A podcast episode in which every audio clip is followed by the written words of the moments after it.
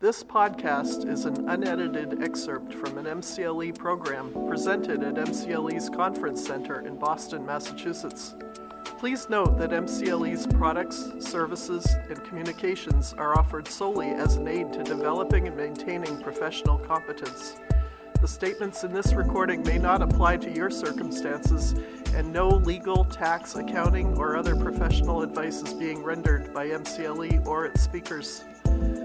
For full terms and conditions, please see the MCLE website. Okay, so what I got the unenviable task of doing is talking about how we collect fees and and going one step beyond where Rich left off.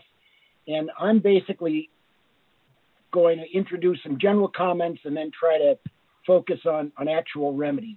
Legal fees are collected like any other debt with usual remedies we've got to assume that there's proper record keeping and there have been attempts made to resolve the case and to weigh the pros and cons, which I'll discuss, and be be ready to understand if you can't deal with a lien issue either for time or for substance, contract actions, real estate attachments, trustee process attachments, again, typically bank accounts, uh, enable you to get prejudgment remedies in certain circumstances. There's injunctive relief available, and and and as Rich mentioned, attorneys' fees are liens particularly applicable to what we're doing. Understand that lawyers always have the obligation to be fair and reasonable when they're dealing with fees, whether it's arbitration or whether it's liens. That's critical. Uh, Joe will deal more specifically with professional conduct rule 1.5 fees must be they they must not be clearly excessive and they must in order not to constitute a violation of the ethics rules. And they also point out the fact that we're a consumer industry and we're dealing with clients who are engaged engaging us in a service industry and they expect certain kinds of of uh, results and treatment as as Roseanne so well stated. I want to point out what somebody else alluded to in a in a recent well actually it's from 2003 but the Mass Bar did a study and a survey of clients statewide and these were really appalling to me. 40% of clients think their lawyers did not put clients' needs first. Nearly 20% thought their lawyers were not honest or ethical. 75% of clients believe it takes too long to go to court and it costs too much. Uh, out of a listing of, it sounds like the impeachment proceedings, out of a list of 71 job categories, Americans rank lawyers 56 in honesty and integrity. Uh, lawyers are perceived uh, more in the category of crime bosses, uh, uh et cetera. They're, they're really, uh, it's something that, that we ought to be aware of. 80% of malpractice claims are the result of poor client relations. Joe will talk more about that and talk about the statistics of family law cases being among those more prominent in the BBO annals. Uh, one satisfied client will tell 13 other people about negative experiences. We all deal with this phenomenon of social media and, and understand that when you get involved with collection and go the next route of actively suing a client, social media is going to be involved and and it it, it can you know be there for a long time. Uh, it takes 20 positive impressions per person to offset a single negative one. Now even though it was 2003 i'm not sure that that it's not true today. Understand that when you're dealing with whether it's pendente lite fees at the inception of a case uh, or or asking for fees as you go along and you need an expert or you're looking for, you know, uh, uh, you know, various expenses to be paid, understand that statutes that I'm going to very quickly go through and are on my materials deal with attorney's fees as as available within that statute. If you're talking about 11951A reporting suspected abuse or neglect, employer discharges, discriminates, or retaliates against a person may very well be liable for treble damages. There are child support enforcement remedies that, that provide for for uh, fees where health coverage is is uh, uh, impermissibly denied a client or a child, that there may be fees available for under that statute. Uh, section uh, Mass, Mass General Laws, Chapter 208, Section 17. Again, that deals with what Linda spoke of. The fees usually would be allowed. They may very well, on a on a second application, be uh, uh, determined to be uh, uh, de. In other words, they may be uh, ultimately considered at the allocation of assets if more fees than than appear to be appropriate initially, or one side complains that that uh, they shouldn't be taken out of a certain account. They they may very well be advanced and then and then considered again at the end of the case. Uh, there's a case Amaral versus Amaral. I've cited the the uh, it's a 2008 case where again when you're asking for fees under section 38 of 208 the behavior during trial in addition uh, uh, you know whether it's discovery abuse or other areas sanctions may be available and that may be another uh, avenue to request uh, uh, fees by statute. 209a I didn't realize when I was putting this together that that attorney's fees and other expenses resulting from the alleged abuse are available under uh, the abuse prevention Mass General Laws 209A. 209C, of course, you're you're dealing with uh, paternity. You're at, dealing with actions of unmarried parents, and understand that there can't be discrimination between uh, uh, uh, cases under 208 and 209C, and, and also fees may be uh, uh, available both pendente lite and at the end of at the end of the case. Uh, children, you know, involving children born of a marriage or, or out of wedlock. the the rights under the equal protection provisions of the Constitution should be available in both cases. Uh, the Uniform Interstate Family Support Act provides for costs and fees. Uh, of course, we know that when we prosecute a contempt, that uh, uh, reasonable attorney's fees and expenses relating to the attempted resolution, initiation, and prosecution of a complaint for contempt are, are available to be requested.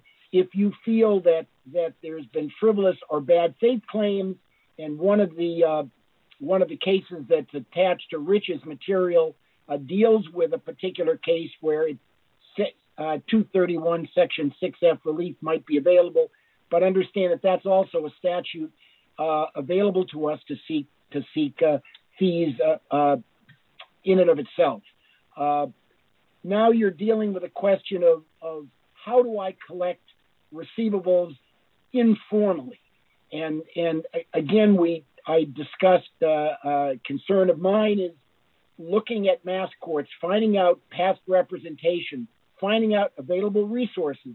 We, at a larger firm than Roseanne's, we have an intake committee. And in order to open a case, you have to provide for there being available resources in order to to uh, uh, satisfy what you've set as a as a possible budget, which may in fact exceed the the retainer because you realize that that based upon some of the claims it may exceed the retainer and and the the firm wants to make sure that there are are assets available and and you know that's something that everybody really wants to consider before you take a case whether the issues whether the issues in litigation are going to be satisfied by the uh, you know clients uh, concerns for getting the relief requested, but also being able to to pay for you know these novel remedies that might be requested. Uh, prior to formal collection proceedings, think about withdrawal. Think about what Rich talked about, perfecting a lien if you get the if if there hasn't been successor counsel and and you find that there's a need to withdraw in a case because of, of many many reasons, but make sure that that you know that if if collection looks like it's going to be a, a constant problem, that you deal with it sooner rather than later. You know, when you're dealing with setting out, as, as we often do, a sort of a discovery protocol of what, what might be required, it may be that if, if uh, uh, receivables are behind, that you may want to talk to the client about avoiding certain types of discovery, like depositions that may be more costly. Uh, you may find that uh, you know what you need to do if a client has fallen behind is is when you talk about replenishment of retainers, when you send out a a request, an invoice that uh, that future bills are paid are due uh, upon receipt of the invoice, and that may be something that you need to negotiate with a client. If there's providing notice with the invoice that, that there are interest provisions if the fee is not paid, what we often do is provide interest, maybe 12, even higher than 12%, 14% as an incentive.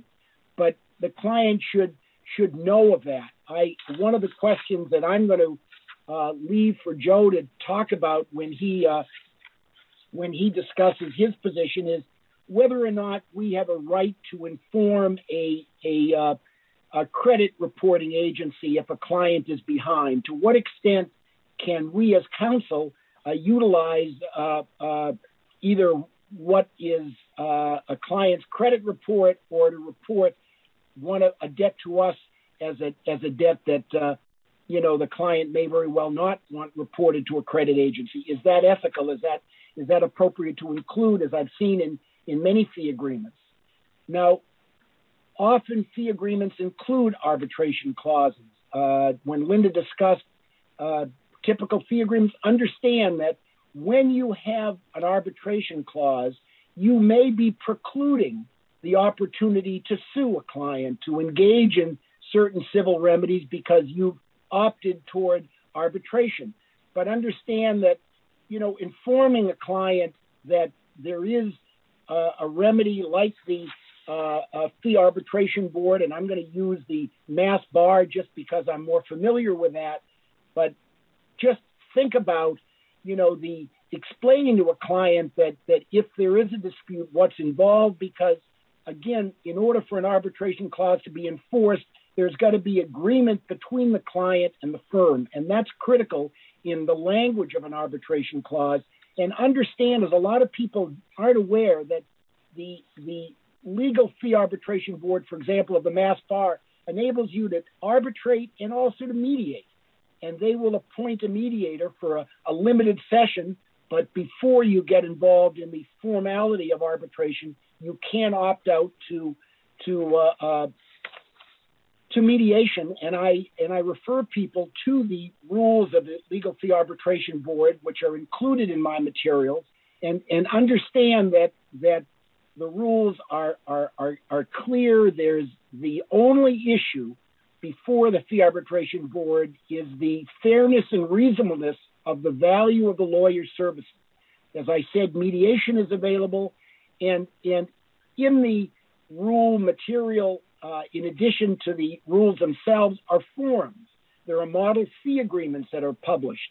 There are there is it, it's helpful to know what the fees involved are in order to to arbitrate a fee uh, request in excess of ten thousand dollars. There's a three member panel.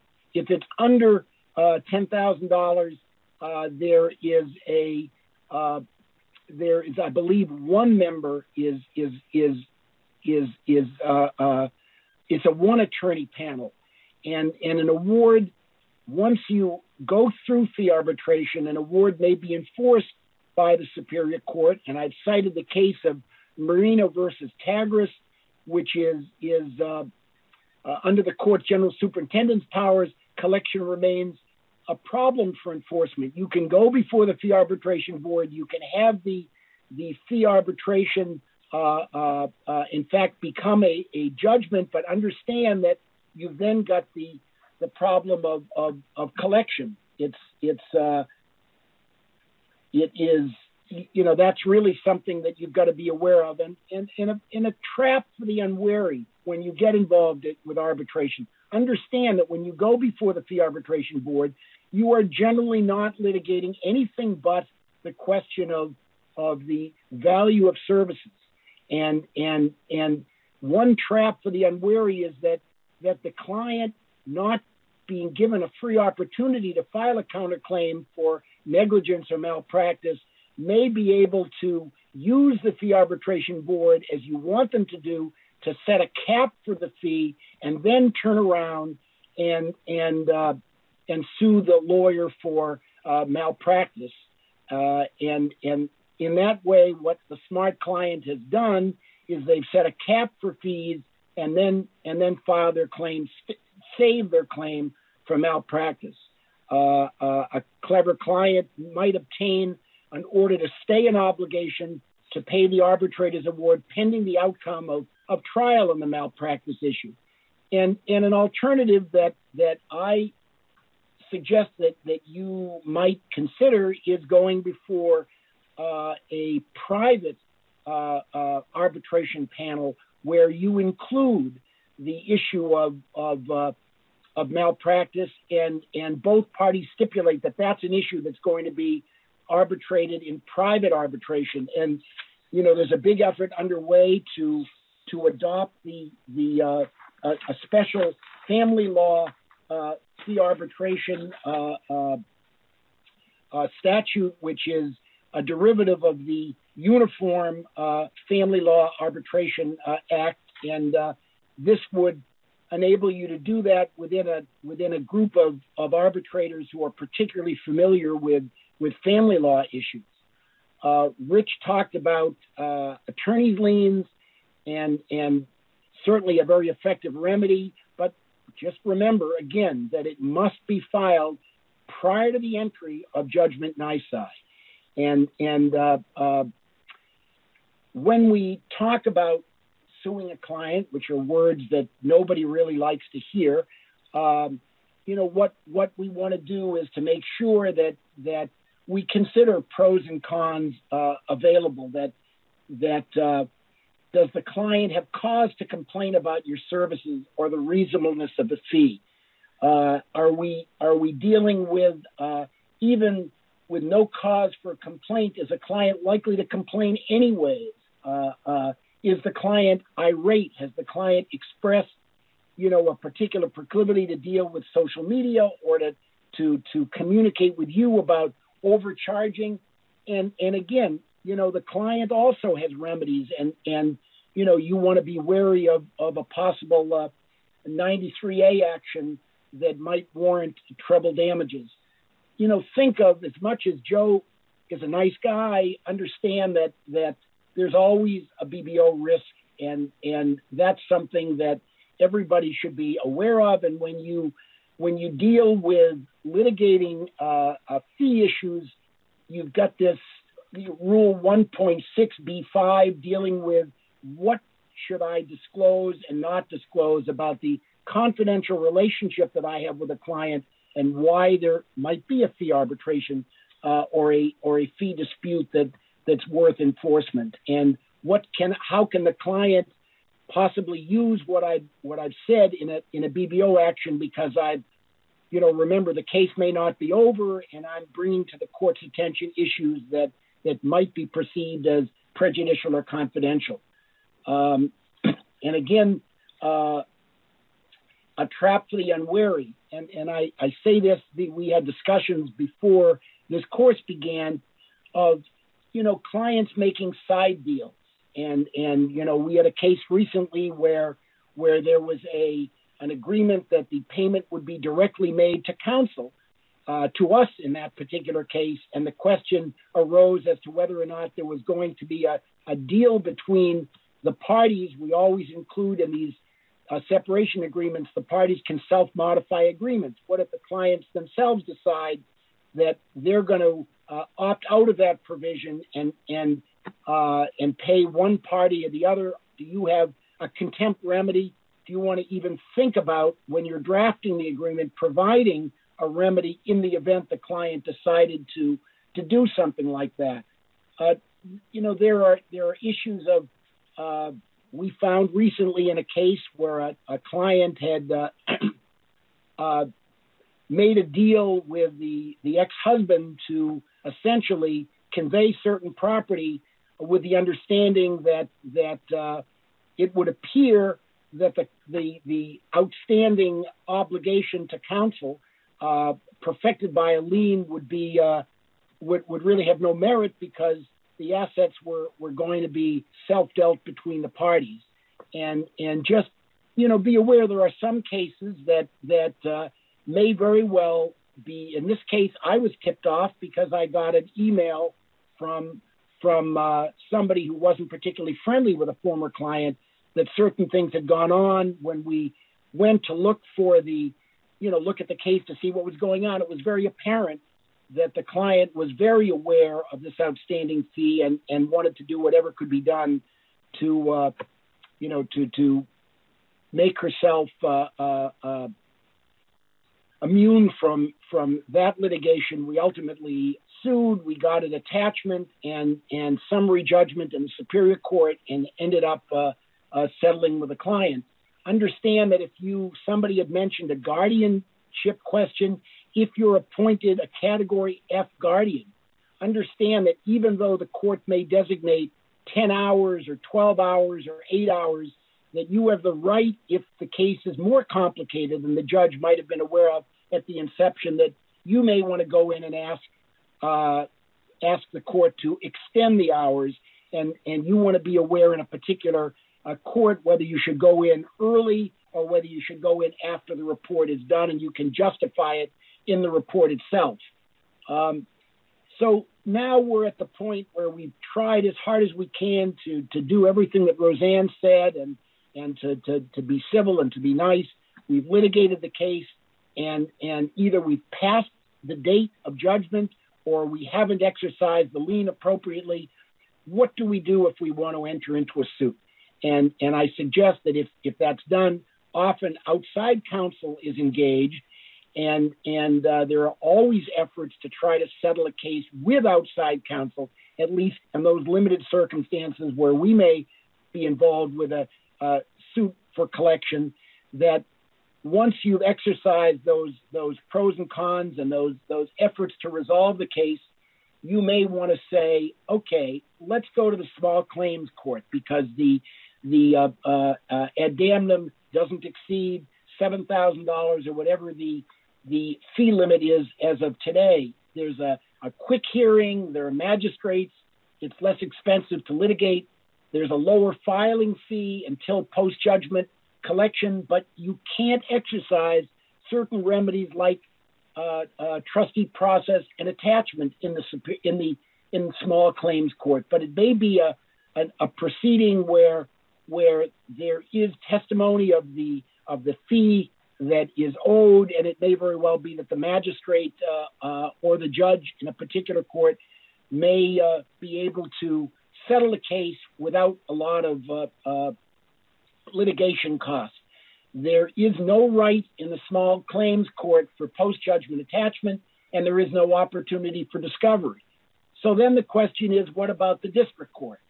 So there is concurrent jurisdiction. Damages may exceed $25,000 and and there are pre and post judgment attachment attachment remedies available.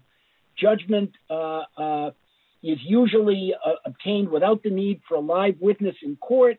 You can, if you can get a pre-judgment attachment, you may find that that goes a long way toward resolving a case. And there again are advantages in the district court of discovery.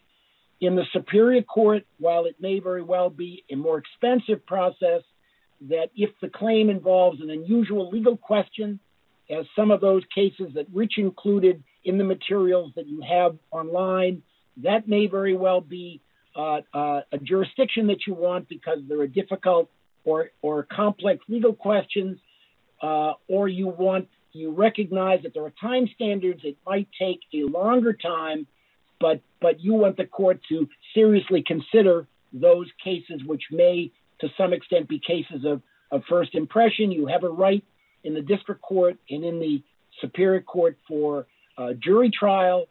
And, and, you know, lastly, the issue of, of you know, where, where Rich talked about a lien and trying to possibly get an attachment on certain assets by virtue of a, of an attorney's lien. If not, think about a prejudgment attachment uh, in the, the jurisdiction that you exercise, whether it's the district or superior court. You're talking about trying to encumber assets uh, during the pendency of a lawsuit uh, as security, uh, which often give you an opportunity to to try to resolve the case if if there's counsel involved for the client or whether there is not that it does give you some bargaining position. Understand that that you as counsel need to show uh, three different prongs uh, of a test under under uh, uh mass rule of, of civil procedure 4.1 there's a reasonable likelihood of success in the merits. There's a reasonable likelihood that the creditor will recover a judgment including interest and costs in an amount equal to or greater than the amount to be attached and the amount sought to be attached uh, uh, exceeds the amount of any liability insurance uh, shown by the debtor to be able to satisfy the judgment. And trustee process, uh, an alternative uh, source of obtaining security relief when the assets might be held by another party. And, and here you, you have a judgment you're, you're talking about attaching property or assets while you're in the possession of another party. It may be a bank, it may be a, a, a trust, it may be a, a, a some sort of a, a mortgage interest, uh, uh, and and Rule 4.2 does not allow for trustee process attachment of wages until the claim has been reduced to judgment. Now, we had a case recently where where there was a contempt judgment in the probate court that the client violated, and we were able to attach the by we, we were able to attach and avoid extensive litigation of wages through a teacher's retirement. Understand there are statutory limits, and I've cited some of those limits in my material. But but the there is an opportunity uh, under certain circumstances to attach wages, and I just wanted before I before I end, uh, I, I, I really think that looking at the rules uh, uh, of what's required before the fee arbitration board, there really are, you know, you, you there's an opportunity to to call witnesses, copies of documentation. Uh, there's a there there really is a uh, an extensive proceeding by experienced people and Joe can certainly comment on it, but I think that that at least I've found that when you go before the fee arbitration board, often there are lawyers, even from the family law field, who understand some of the the details involved, and and and uh, the, looking at the rules is really a really a good education. Uh, Linda, I think that uh, I'm. I hope that nobody listening needs to sue clients, but but this is a remedy available. Don, that was incredibly thorough, and I just want to uh, pick up on something you talked about where the client does an end run and makes a side deal with the, the party, the other party, to pay fees. Well, I, I had that case, it was a trial, and the judge ordered the husband to pay, I think it was $50,000 to the wife for her attorney's fees, um, which of course meant to me, but the, the, the order said to the wife. They then made a side deal.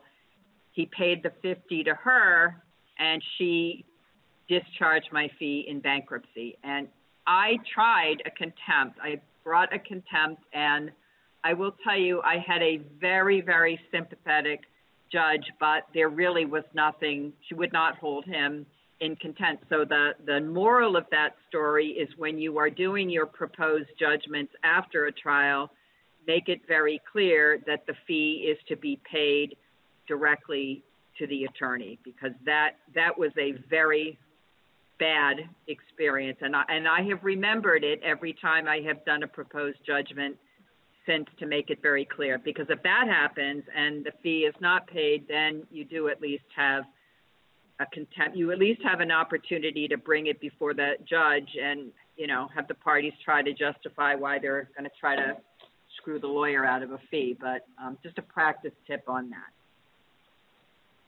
Rich, are there questions? Nothing. Nothing. Oh my God, was, Don, you were so thorough. that was really great. It's like ending early in an And oral. you know, you know, one thing that's very interesting is when you look at Roseanne and you look at at at we are a firm of 91 lawyers, that there are different systems in place, and and uh, you know, having an intake committee and trying to be as proactive initially